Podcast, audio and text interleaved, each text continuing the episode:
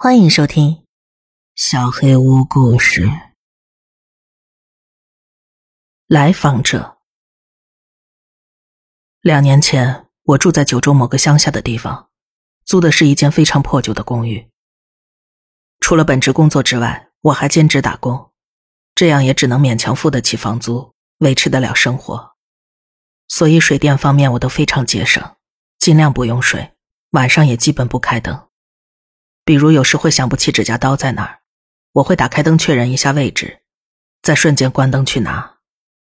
所以我的房间基本上是黑的，仅借着窗外的月光照明。而且我本身也非常安静，所以从外面看的话，这个房间很有可能跟没人住一样。某天晚上，我在一片漆黑的房间里玩着 PSP，只开了一格的音量，玩着《弑神者》。这时。门把手突然咔啦一声转动了。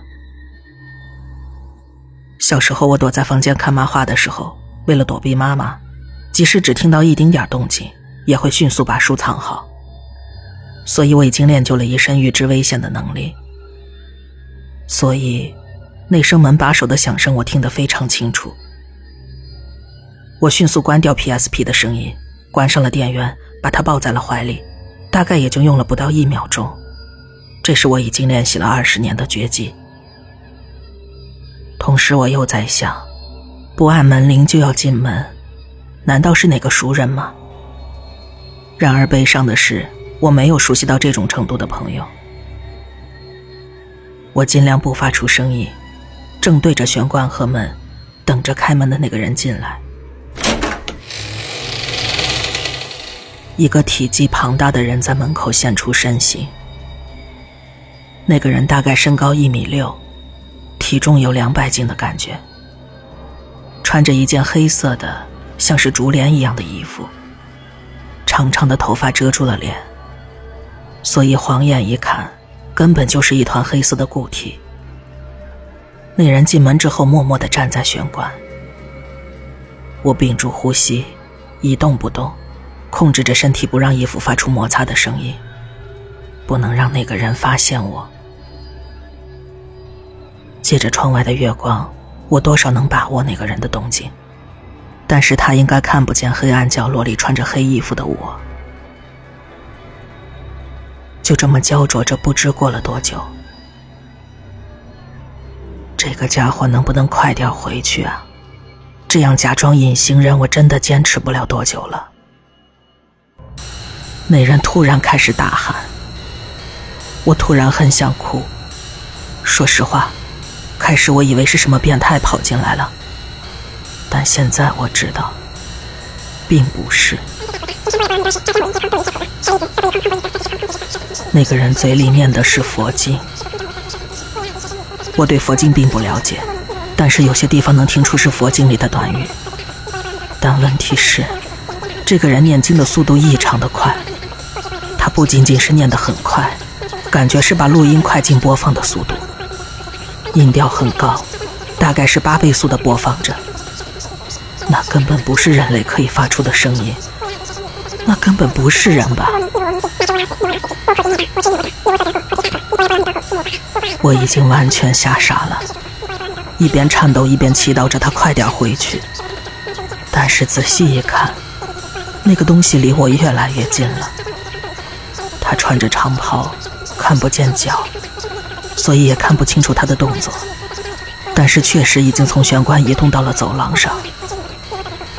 我觉得自己要完蛋了。这时，窗外突然传来救护车的警铃声，正好开过公寓外的大路，声音很大。那东西用比之前快十几倍的速度从玄关退了出去，门也关上了。那应该是我这辈子最松了一口气的时候。我马上起身去玄关锁门。如果他再进来一次，我肯定会当场发疯的。然而，门是锁上的，但是刚才那个东西很自然的就开门进来了。握着门把的手开始颤抖。没错，我每次回到家都会把门锁好，今天也应该锁得好好的。我僵在了门口，门外又传来那东西的声音，一边用异常的语速念着经，一边朝这里接近。我从门口弹开，发了疯似的跑回睡觉的房间，把乱七八糟的东西踹开，打开衣柜的门躲了进去。我安慰自己。已经确认过门是锁好了的，所以那个东西肯定不可能进来的。但是，我听到了开门的声音，那异常的念经声就这么直直的朝我过来。为什么？为什么明明锁了门，还能这么自在的开门进来？为什么好像一开始就知道我藏在衣柜里，直接朝我冲了过来？衣柜门拉开的一瞬间，我失去了记忆。醒来之后已是早晨，我怀疑自己是不是只是做梦了，但我是从衣柜中醒来的。我从来没有梦游的经历。这不是梦，我不知道怎么再在这里住下去了，没几天就搬了家。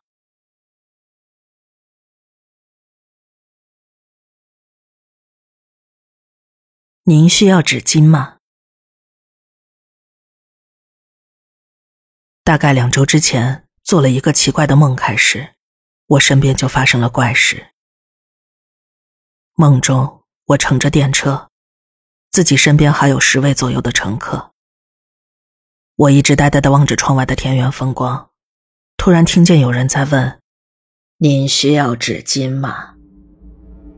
在我想转头看向那个方向的瞬间，出了一身鸡皮疙瘩。自己似乎是感到了某种邪恶的、不可估量的东西，立刻就感应到，被那东西看见了就会死，千万不能看。那个声音从车厢的一端开始，依次询问着：“您需要纸巾吗？”我在车厢另一侧的最里面坐下。千万不能看，千万不能看！一边想着，一边拼命低着头，闭着眼睛。不知道别的乘客是没有注意到，还是无视掉了那个声音。那声音一个一个的询问着，但是没有一个人回应。终于，声音来到了我的面前：“你需要纸巾吗？”而我只是非常的害怕，汗毛全都竖了起来。你需要就这样流着冷汗，等待着那个声音走开。你需要纸巾？等待的时候，那个声音却无数次的向我询问着：“需要纸巾吗？你需要纸巾吗？你需要纸巾吗？你需要只问了别人一次。”你为什么要一直问我？你不要再问了。我这样想着，突然感到自己面前的气息唰的消失了。我松了一口气，正准备睁开眼睛的瞬间，你需要纸巾吗？我被吓得一下睁开了眼睛，在我的膝盖上，一张双眼张开到眼球都快掉出来。嘴像被扯烂了一样扭曲的脸在笑着，不要！我大吼一声，就这样醒了过来。梦境如此真实，我吓得心脏狂跳，随即又慢慢冷静了下来，陷入了另一场沉沉的睡眠。这个梦也就被我遗忘了。结果，早上起来去厕所的时候，发现厕纸没有了，并不是用完了，而是连中间的纸芯都没有了。一边念叨着奇怪，一边打开存放厕纸的橱柜，结果里边什么都没有了。明明前几天才买了的，而且我也记得，的确是放进橱柜了，只好到公司再解决了。在准备上班的时候想擦擦鼻涕，但是桌子上的纸巾不见了。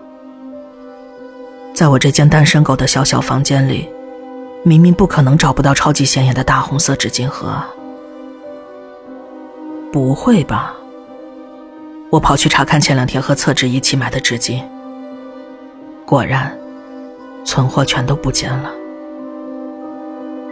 我这才注意到这件事不对，开始怀疑是不是有小偷或者变态，于是马上查看贵重物品和内衣之类的，但是也没有发现什么不对劲。我越发觉得这件事情不可思议，但是上班快迟到了，所以还是带上贵重物品出了门。下班时顺便买了厕纸和纸巾回来。但是，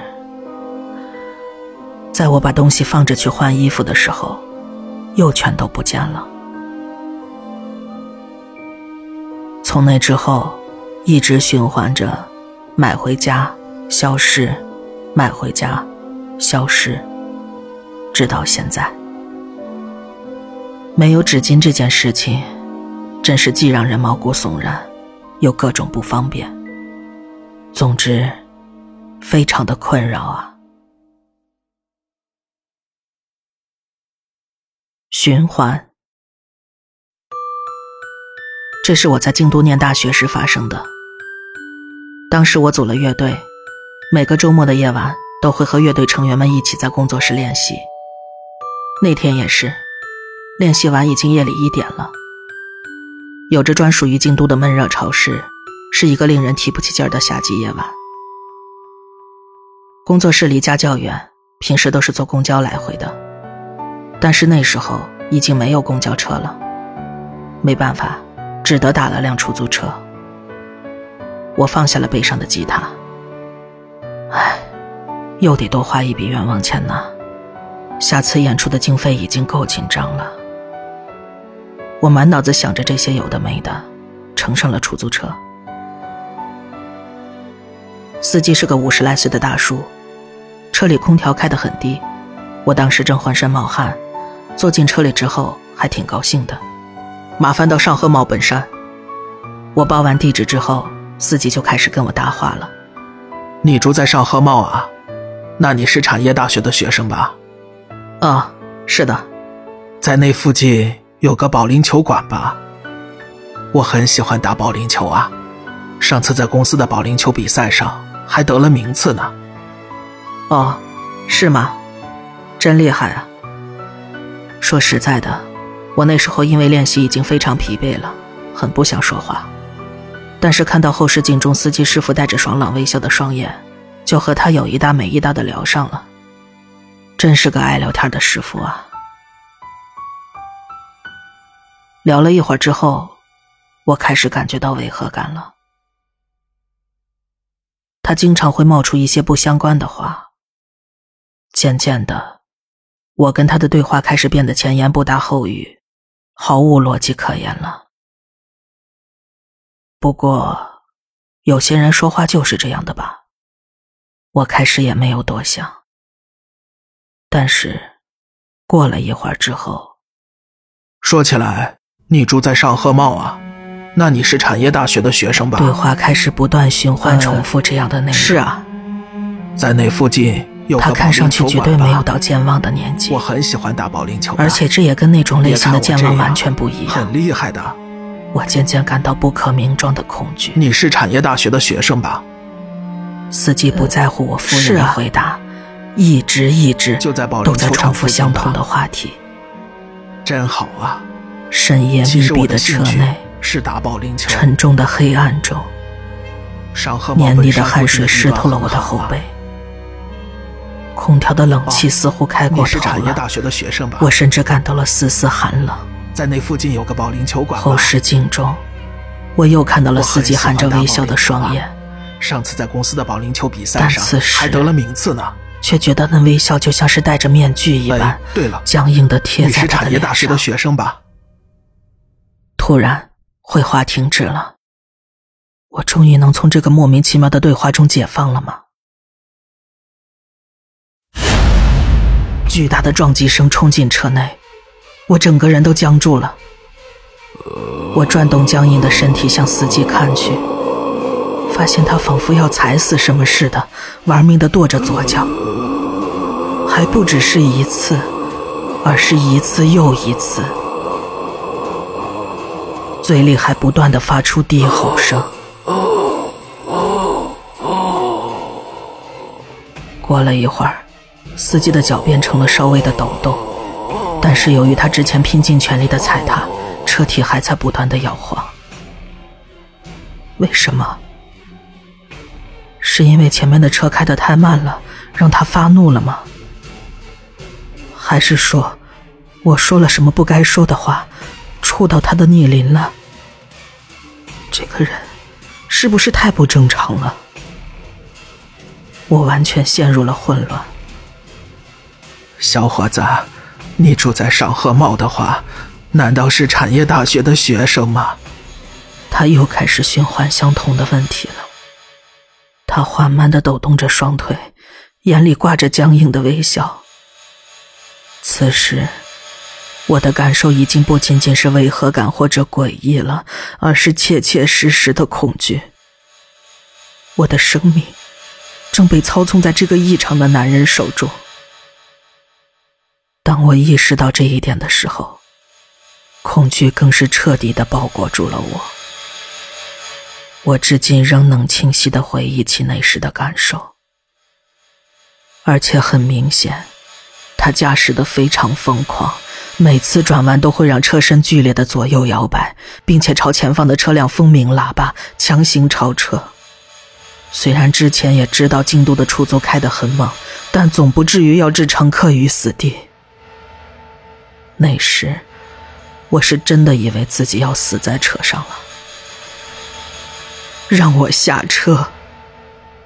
我想大声喊出来，但是当人恐惧到极致的时候，是发不出声音来的。况且，我也不敢胡乱刺激司机。所以，我只能像石像一样凝固在座位上。然而，可怕的是，车行进的方向明显不是上河茂。我已经到达极限了。我，我要下车。这里，就就在这里下。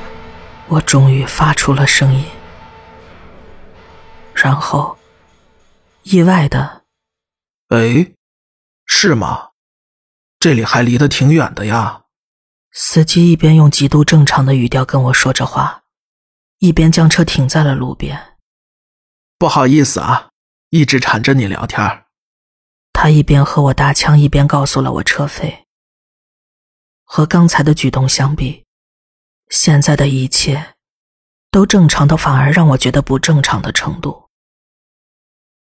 我甚至开始怀疑，刚才的恐惧，难道是我想太多了？难道是我太过于神经质了？难道是我太累了？我已经搞不清楚哪些才是现实了，仿佛自己做了一场噩梦一般。总之，终于解放了，我渐渐放下心来。不管怎么样，走吧，下车吧。我急忙把钱递给了司机，他亲切的笑着回了一句：“多谢惠顾。”我抓起吉他，跨出车门，一只脚刚踏到地面上，司机突然又挂上那面具般的笑脸：“小伙子，难道你是产业大学的学生吗？”